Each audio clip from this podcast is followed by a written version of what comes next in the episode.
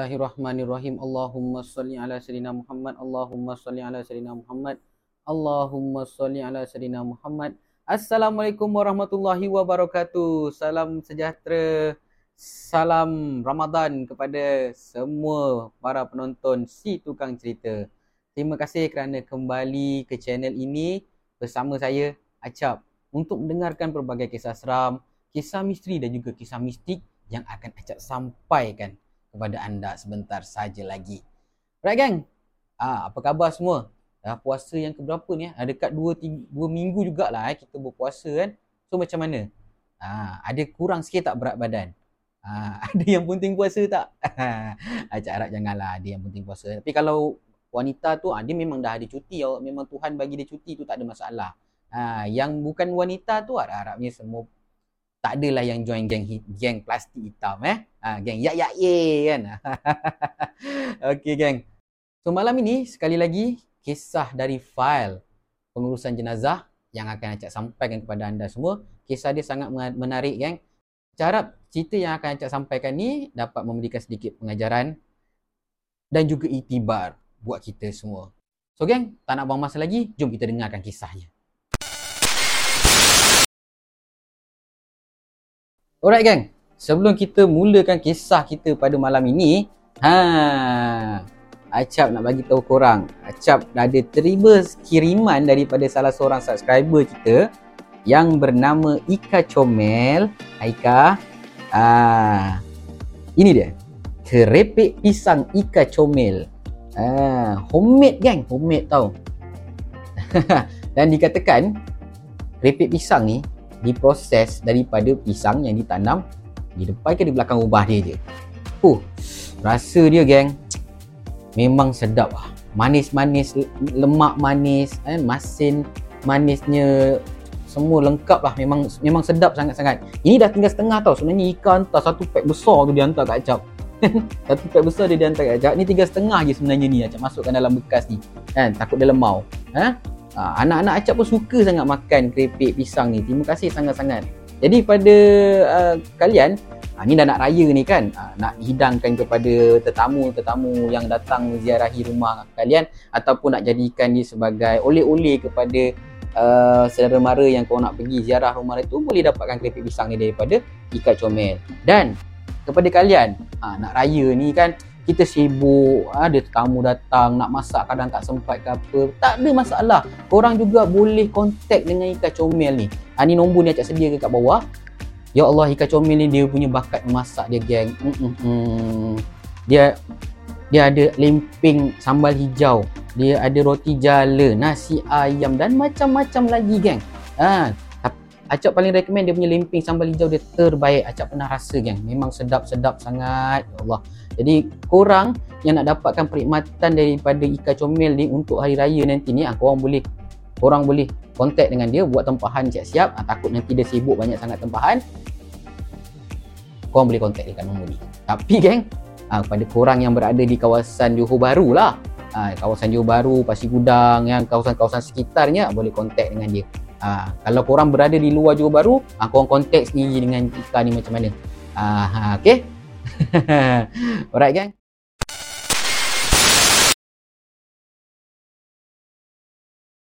Okey gang, kisah malam ini diceritakan kepada Acap oleh salah seorang pengurus jenazah juga panel panel kita orang lah, panel uh, syarikat Acap yang menguruskan jenazah warga asing ni. Dia menceritakan tentang seorang ustaz ni menguruskan satu jenazah dekat satu hospital yang dirahsiakan nama dia. Alright, cerita dia macam ini.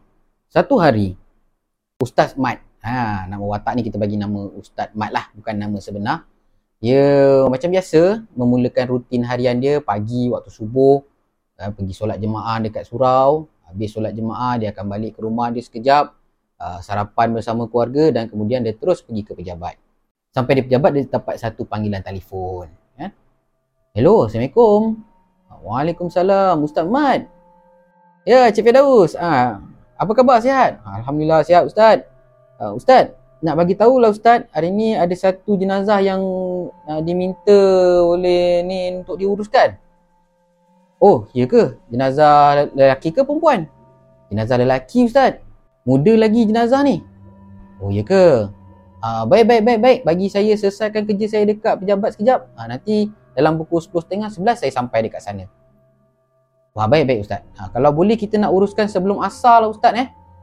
Ah, okey, okey, okey, okey. Okay. Waris dia semua macam mana eh?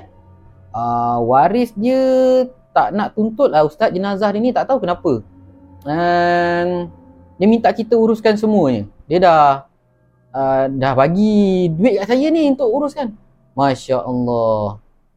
Uh, okey, okey, okey, okey, okay. tak apa, tak apa. Nanti saya datang sana. Jadi, selesai kerja dekat pejabat, Ustaz Mat ni pun bergegaslah ke lokasi, ke hospital tu. Ha, hospital yang dirahsiakan namanya. Ha, okey. Sampai dekat hospital ni, Ustaz Mat cakap dengan member dia lah. Ada ada punya assistant dia lah eh. Assistant dia nama, uh, kita bagi nama dia Zam lah. Zam, uh, saya rasa macam saya tak sedap hati lah. Macam berat sangat nak uruskan jenazah hari ni lah. Hmm, tapi tak apalah kan. Dah tugas kita fardu kifayah. Kita buat kerana Allah lah Zam ya. Ah, itulah Ustaz. Tak apalah. Kita buat kerana Allah lah Ustaz. Mungkin ada hikmah sebaliknya Ustaz. Okey lah. Jadi dia pun keluar daripada kereta. Pergi tuju ke bahagian bilik mayat.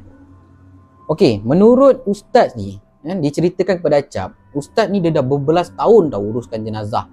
Eh, jenazah Islam ni lah kan. Jenazah lelaki lah. Ha. Menurut pengalaman dia, kalau dia rasa berat hati ataupun rasa tak sedap hati waktu dia nak pergi uruskan jenazah ni, pasti jenazah ni something wrong tau. Ha, mesti ada sesuatu yang tak elok terjadi kepada jenazah ni. Tapi disebabkan oleh tugas dan amanah dari daripada Allah Subhanahu Wa Taala untuk uruskan jenazah ni, dia buat juga. Eh? Ha, dia buat juga. Dia dia dia galas juga tanggungjawab dan amanah tu sampai dekat dalam uh, bilik mayat. Jadi uh, ustaz ustaz tu buatlah dia isilah beberapa beberapa dokumen apa semua dah settle dokumen tu.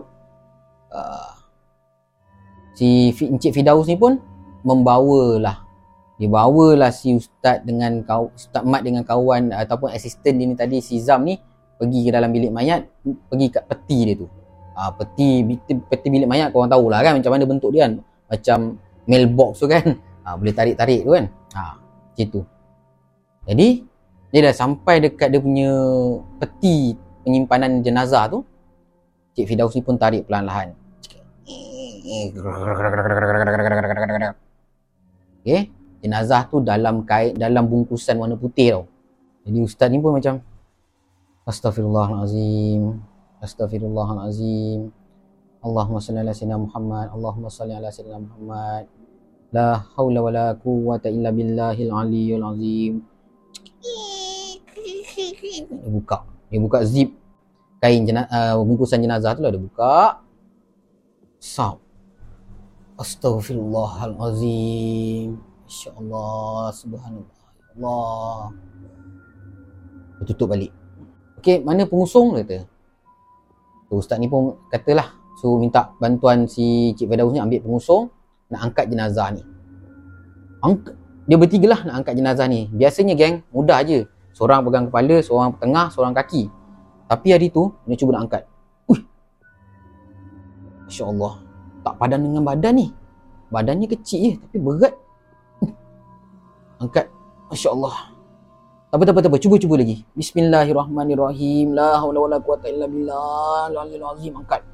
Angkat. Uh. Wah letak kat pengusung. Ketang gitu kan. Macam yalah. Bunyi macam tu lah. Lebih kurang lah kan. Masya-Allah. Ustaz, kenapa berat? Shh. Zam, kita uruskan jenazah. Okay? So bawa dia orang ke tempat pemandian jenazah.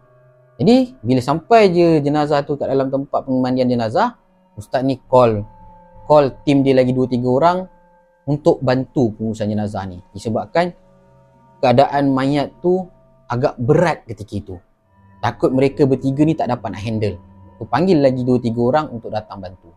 Lebih kurang setengah jam macam tu, tim Ustaz Mat ni pun sampai ke forensik. Tu dia orang datang, macam biasalah pakai hand glove, pakai pakai dia dia ada pakaian khas ni dia macam OPP juga tau dia orang untuk urusan jenazah ni ha, dia pakai dia punya macam apron plastik tu, hand glove, mask, apa semua pakailah untuk pengurusan jenazah. Untuk mengelakkan mana tahulah uh, apa ni jenazah ni ada penyakit-penyakit yang boleh berjangkit kan. Takut-takutnya prevention. Okey. Salah seorang tim dia ni buka. Astaghfirullahalazim. Ya Allah Ustaz. Kenapa lidah dia terjeli macam ni sekali? Samad. Teruskan je. Ini dah bahagian dia. Teruskan je. Gang. Bila dia buka je bungkusan penyimpanan jenazah tu terpaculah muka seorang uh, lelaki dengan lidah dia yang terjelir panjang sampai ke dada kan. Tapi ustaz tu cakap jangan ustaz tu pesan pada tim-tim dia ni jangan cakap apa-apa. Apa yang kau nampak ni diam je. Uruskan je. Kan? Niat kerana Allah. Jangan jangan jangan banyak banyak jangan banyak songil lah maksudnya kan? Ha okey bila buka dia tu nampak dengan lidah dia terjelim macam tu kan jadi buka semua uh, ambil kain kain pelikat yang dah dipotong tu kan uh, tutupkan badan badan arwah ni dan dia orang mulakan mandian mandi mandi mandi mandi mandi tu ada orang yang dekat bahagian kepala leher ni mandi nak nak cuci lah dekat bahagian leher ni ternampak kesan jerutan biru dekat sini. Kan? Dan dia kata, "Ish, ini kes bunuh diri ke ni?" Zamri. Teruskan, teruskan. Jangan cakap apa-apa. Teruskan. Maaf, maaf Ustaz. Maaf. Mandikan. Mandi gosok, gosok, gosok. Tiba sampai dekat Zam ni tadi. Zam mandikan dekat bahagian dekat bahagian lower body kan. Mandi mandi mandi dia ngiringkan biasa macam biasa untuk kalau kita mandikan jenazah kan kita tekan dia punya perut kan untuk keluarkan najis-najis yang tersisa dalam dalam perut kan tak sempat tekan kan najis keluar membuat-buat daripada belakang mangsa ni. Eh belakang mangsa pula. Belakang jenazah ni. Keluar banyak sangat najis ni. Kan semua memang tutup hidung lah. Bau kan bau bau najis ni. Busuk sangat kan. Keluarkan najis. Cuci dah uh, tekan tekan tekan tekan tekan. Okey ngiringkan. Nak ngiringkan tu pun dua tiga orang tolak. Oh tolak. Sap bersihkan eh dia rasa ni macam dah bersih ni dah bersihkan ni kan? Lepas tu keluar lagi najis. Najis yang banyak. Insyaallah ustaz najis ustaz nak berhenti ustaz. Tak apa. Cuci lagi sekali. Oh, ustaz cakap kan. Cuci lagi. Cuci cuci cuci cuci cuci cuci. Letak balik jenazah. Dah berpeluh-peluh ni. Cuci ni lenguh kan badan. Nolak badan gitu cuci kan. Dah cuci bersih. Wah, kali ke, untuk kali yang ketiga najis tu keluar lagi dengan kuantiti yang sama banyaknya dengan yang pertama dengan kedua ni tadi.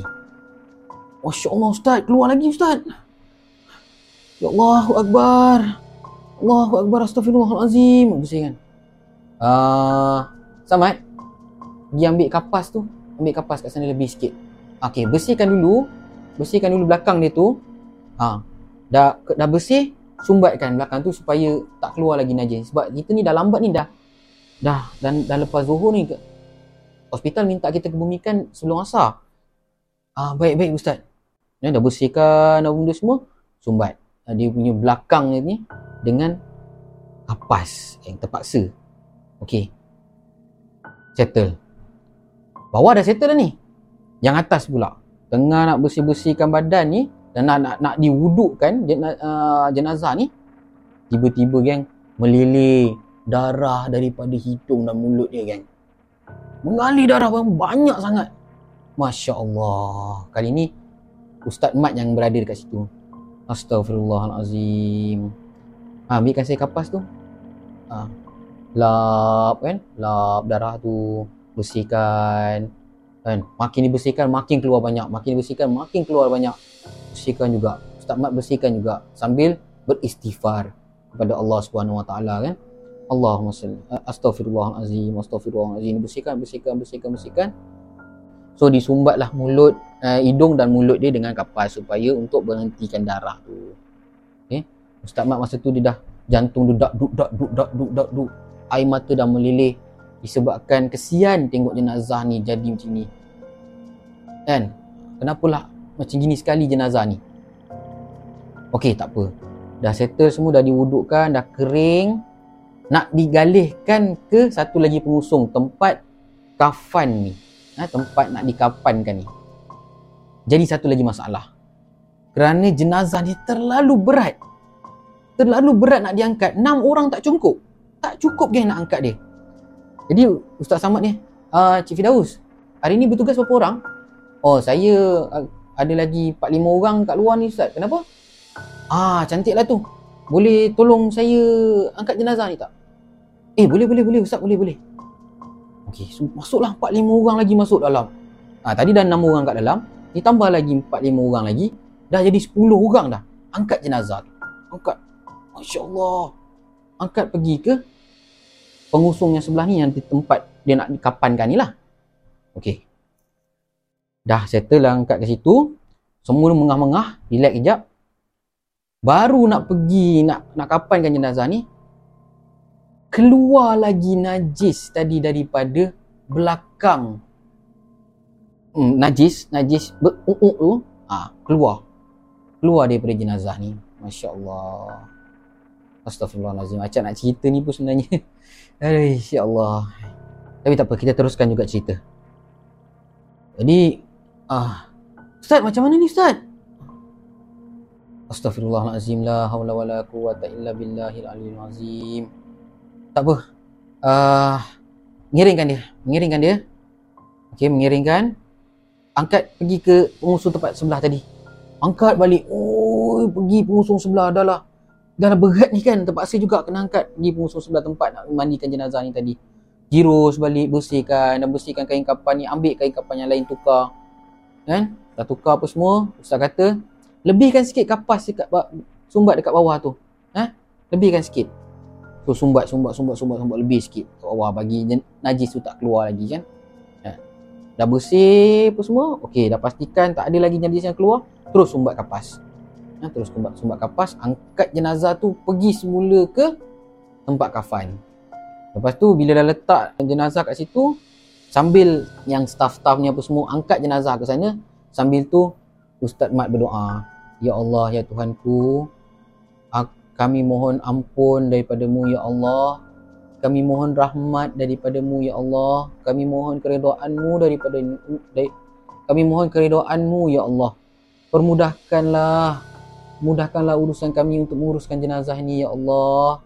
Ampunkanlah dosa-dosanya ya Allah. Permudahkanlah ya Allah. Engkau lah yang maha mempermudahkan ya Allah. Amin, amin, amin ya Rabbal Alamin. Settle yang tu. Uruskan jenazah. Kapankan jenazah. Alhamdulillah. Semuanya berjalan dengan lancar selepas itu. Tak ada masalah. Alhamdulillah. Okay. Dah settle urusan uh, kafan.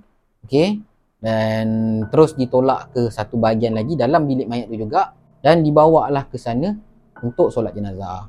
Sekali lagi Ustaz Mat tanya kepada Encik Fidaus pengelola uh, forensik waktu itu ada ke waris-waris dia yang nak datang solatkan uh, nak solat bersama-sama? Uh, sekejap Ustaz. Saya cek kat luar. Tadi rasanya abang dia ada datang ni. Uh, Cik Fidaus ni panggil lah. Abang dia tu kan. Uh, nama abang tu Cik Ismail. Uh, Cik Ismail kita sekarang nak uh, nak solatkan jenazah. Nak join sekali ke? Uh, tak payah ustaz. Teruskan je lah. Uh, saya ni datang sekejap je. Lepas ni nak bawa ke tanah perkuburan mana ni? Uh, tanah perkuburan dekat sini je. Uh, yelah teruskanlah apa yang patut ustaz eh saya nak ambil uh, dokumen je. Uh, baik baik baik baik. Tu sambunglah diorang solatkan jenazah ni. Settle solat mereka pun bawalah jenazah ni masuk ke dalam van jenazah dan dibawa ke tanah perkuburan untuk dikebumikan. Satu lagi masalah, waktu mereka nak pergi ke tanah perkuburan, tayar van jenazah pancit geng. Terpaksa tunggu tukar tayar dulu apa benda semua baru bergerak. Dan waktu itu komando van jenazah ni terasa pelik sangat kenapa van dia macam mengerang padahal baru je lepas servis berat sangat-sangat macam masuk gear satu pun susah nak gerak lah ha, sampai gitu sekali lah metafora dia kan dan sekali lagi sebelum bergerak ni dah tukar tayar apa semua nak, nak bergerak Ustaz Mat tanya kepada Cik Fedaus ada ke waris-waris yang nak ikut sekali naik van ni ha, sini ada kosong lagi ni tiga ni Tu nampaklah kelihatan ada 2 3 orang lagi waris yang dekat situ. Masa tu abang dia tu sikit main tadi tu lah tengah settlekan dokumen kan. Tanya dia orang nak nak ikut sekali tak dia kata. Tak apa tak apa tak apa. Ustaz pergi je uruskan je lah kebumikan je lah. Kami nak terus balik rumah. Nak settlekan untuk kenduri arwah pula kata dia. Ha. Okeylah, tak apalah, bawa lah jenazah ni. Dalam perjalanan ni tadi geng, tadi cuaca cerah ni. Cuaca cerah. Kan? Tiba-tiba hujan turun dengan lebatnya, dengan petir berdentum dengan Ya Allah Akbar. Ustaz ni cakap, Astaghfirullahalazim. Ya Allah ya Tuhanku, pemudahkan urusan aku ya Allah. Ampunkanlah aku ya Allah, ampunkanlah kami semua ya Allah. Sepanjang perjalanan tu Ustaz tu buku mak kami. Doa itu yang terus terkeluar daripada bibir Ustaz Mat ni. Kan? Okey. Sampai dekat tanah perkuburan, hujan mula reda tau waktu tu. Hujan agak reda. Dia masih hujan lagi tapi hujan hujan hujan macam mana cakap eh rimis tapi lebat lah macam tu dan kelihatan penggali kubur ni tengah keluarkan air daripada liang lahat keluarkan air sampai kat sana Ustaz Mat cakap ah, dah boleh ke bumi ni ke jenazah kejap Ustaz air ni daripada tadi bertakung je ni ha tak tak boleh nak tak, tak habis-habis ni oh ya ke nak boleh tunggu berapa lama lagi ah, bagi kami 15 minit Ustaz Ah okey okey okey. Dia tangguh air, keluarkan air, keluarkan air daripada daripada liang ni. Jadi keluar keluar seorang. Ustaz. Uh, makin banyaklah air dia Ustaz. Uh, Astaghfirullahalazim. Imam macam mana ni Imam? Ada seorang imam kat situ lah. Senior kepada ustaz ni kan. Imam Rahman. Imam macam mana ni Imam? Tak apa tak apa. Cuba cuba kali. Cuba keluarkan lagi air tu. Mungkin hujan lebat ni tanah keluarkan air banyak cuba-cuba keluarkan lagi dapat kurangkan setengah pun jadilah tak apa oh, ah, ah, cuba kurangkan keluarkan lagi oh, jadi penggali kubur ni pun keluarkan air lagi keluarkan air tangguh air ni banyak keluar makin dikeluarkan yang peliknya keluarkan ni guna baldi lah kan guna baldi ni dah banyak dah kan sampai dah lenguh-lenguh lah tangan orang ni semua tapi air tu tetap tak surut geng air tetap tak surut begitu je air dia So imam ni pun baca doa lah. Baca Bismillahirrahmanirrahim. Ya Allah ya Tuhanku. Dia bacalah doa dia. Amin amin ya rabbal alamin. Tak apalah. Uh, sepatutnya kita kebumikan ni lepas asar tadi eh sebelum asar tadi kan. Ni pun dah dah nak dah nak masuk maghrib dah ni. Tak apalah kita kita kita masukkan je lah. Kan? Dah ni bahagian dia mat. Nak baca mana kita uruskan juga. Ah, ah baik baik baik imam. Jadi uh, Ustaz Mat ni pun arahkanlah orang-orang dia ni, kru-kru dia ni semua untuk turunkan jenazah ke liang lahat. Macam biasa jenazah tadi tu sangat berat. Kan? 10 orang pun 10 10 orang yang angkat daripada atas, yang sambut dekat bawah ni lagilah. Dah lah tak boleh masuk ramai-ramai kan. Terpaksalah juga menanggung keberatan jenazah tu.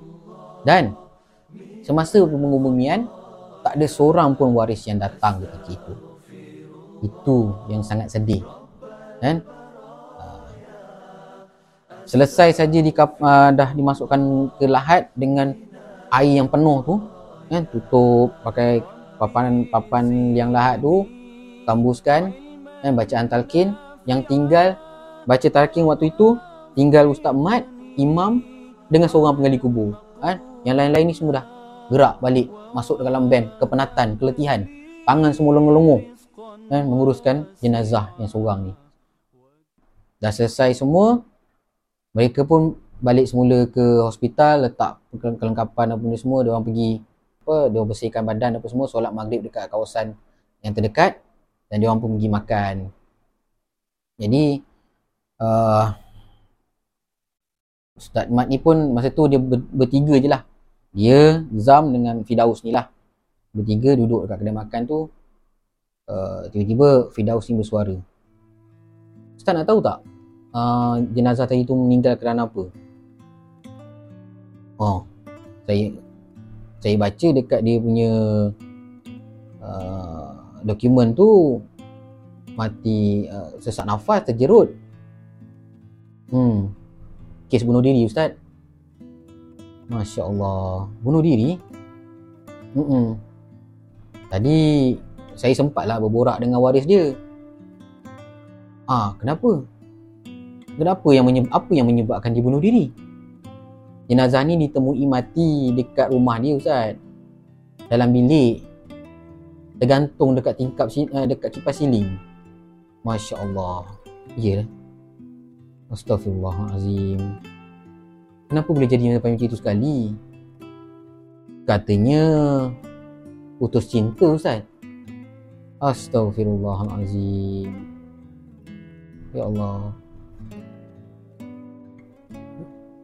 putus cinta sampai sampai bunuh diri.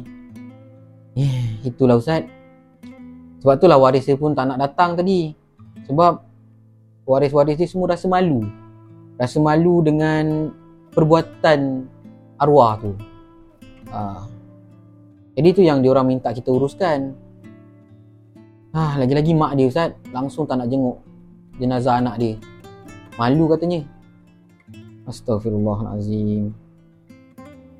Ah, tak apalah. Itu dah bahagian masing-masing kan. Jadi kita yang masih hidup ni jadikanlah ini sebagai iktibar dan pengajaran untuk kita. Ha, bahawasanya bunuh diri tu salah di sisi agama.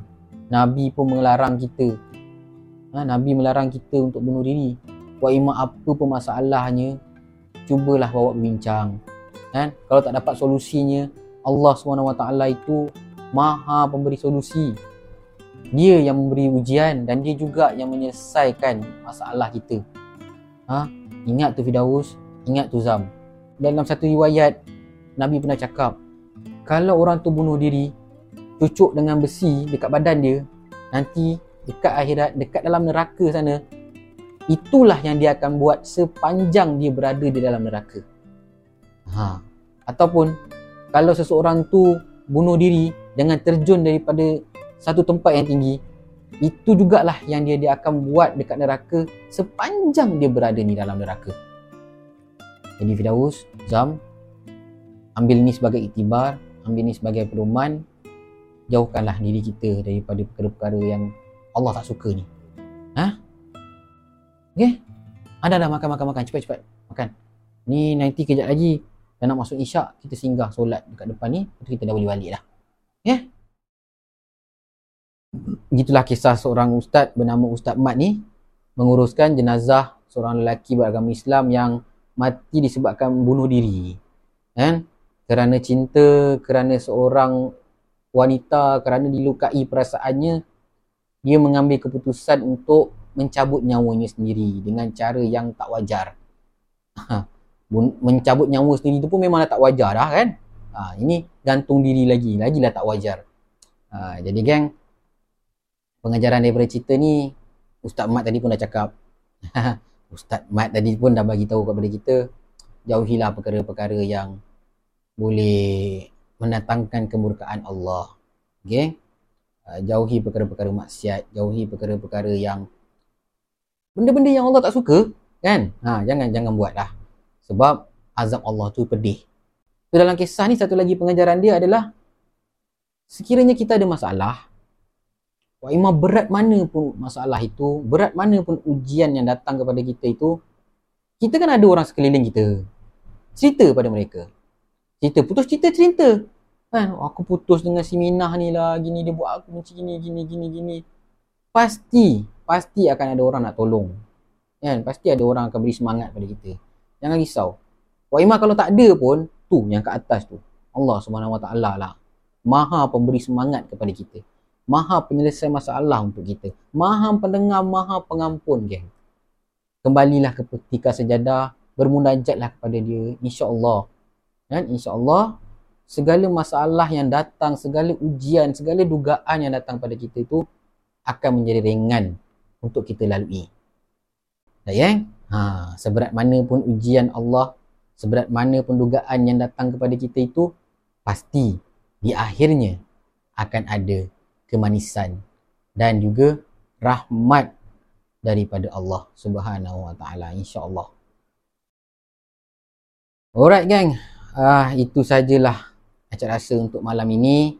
Dan terima kasih sangat-sangat kerana sudi menonton video ini daripada awal sampai sampailah habis dengar acap membebil kan Acap harap-harap kisah yang Acap sampaikan ni dapatlah sedikit memberi manfaat kepada anda semua. Dapatlah sedikit memberi iktibar dan juga pedoman kepada kita kan. Uh, mudah-mudahan insyaAllah kita semua ni dirahmati oleh Tuhan sentiasa. So, jadi geng, jangan lupa like, share, subscribe dan tekan juga butang loceng tu uh, supaya korang tak ketinggalan kisah-kisah yang Acap akan sampaikan di episod-episod yang akan datang. Alright gang, selamat bersahur. Kita jumpa lagi nanti. Assalamualaikum warahmatullahi wabarakatuh.